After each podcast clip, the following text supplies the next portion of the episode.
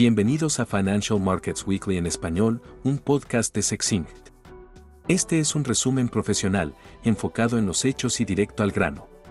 Te ayudamos a ahorrar tiempo al cubrir los eventos claves y el desempeño del mercado financiero global.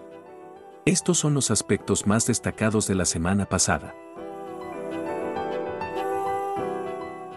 La incertidumbre en Oriente Medio y los riesgos de una escalada militar prolongada siguen determinando el desempeño de los mercados. Dispares informes de ganancias corporativas en los Estados Unidos y un fuerte aumento en los rendimientos de los bonos desencadenaron una venta de activos de riesgo y las acciones cayeron bruscamente en todas las regiones.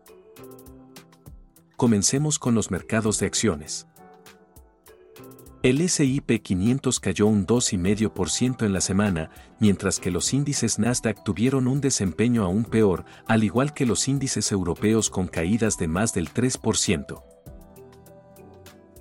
Los mercados emergentes también operaron a la baja, con las acciones chinas cayendo más del 4%, a su nivel más bajo desde marzo de 2020, después de que Country Garden, uno de los desarrolladores más grandes del país, no pudo pagar su deuda en el extranjero.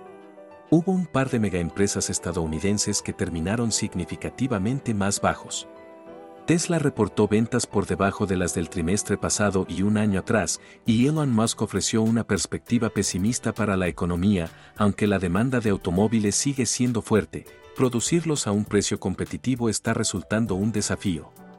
Las acciones de Tesla cerraron un 15% más bajas en la semana, su peor desempeño en un año, a $212, a una capitalización de mercado de $673 mil millones. Nvidia, el gigante fabricante de chips, cayó un 9% después de que la administración de Biden anunciara planes para detener los envíos a China de los semiconductores más avanzados, para evitar que Pekín acceda al desarrollo de computadoras de inteligencia artificial. China representa el 20% de los ingresos globales de Nvidia. El índice de semiconductores de Filadelfia cayó un 4% la semana pasada. Los bancos de inversión Goldman Sachs y Morgan Stanley informaron resultados mixtos con cifras sólidas de operaciones tanto en acciones como en renta fija, pero resultados débiles en banca de inversión y gestión de patrimonio. Goldman cayó 3% y Morgan Stanley 6% en la semana.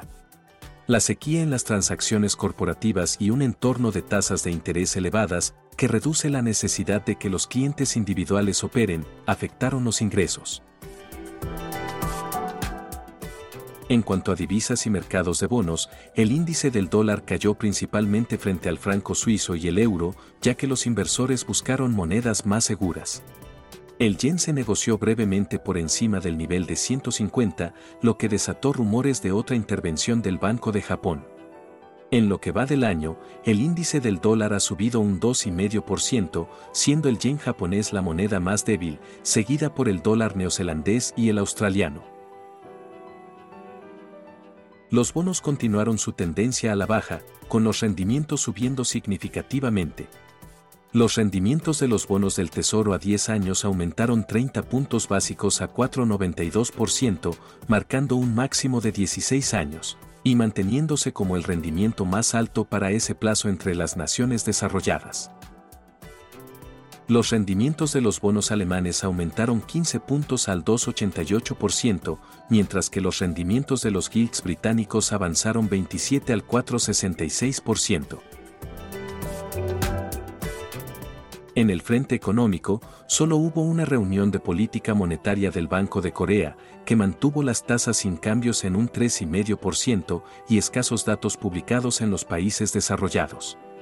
Sin embargo, comentarios del jefe de la Reserva Federal Powell proporcionaron a los mercados más información para anticipar el próximo movimiento de la Fed.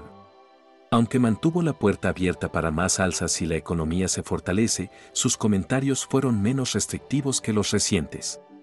Los operadores están calculando una pausa para el 1 de noviembre y una probabilidad del 68% de otra pausa en diciembre.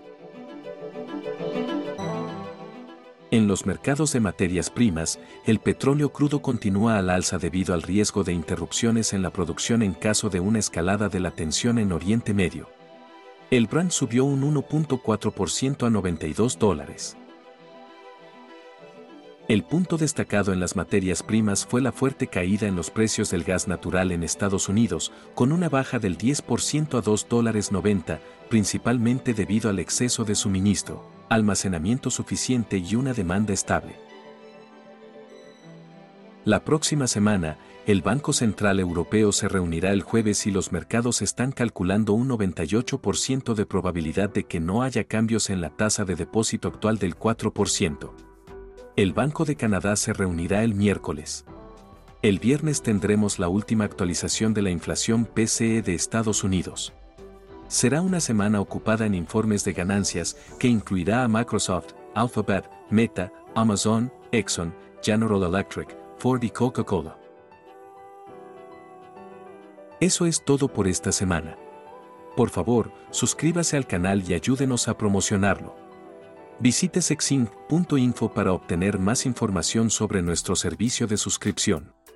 Que tenga una buena semana.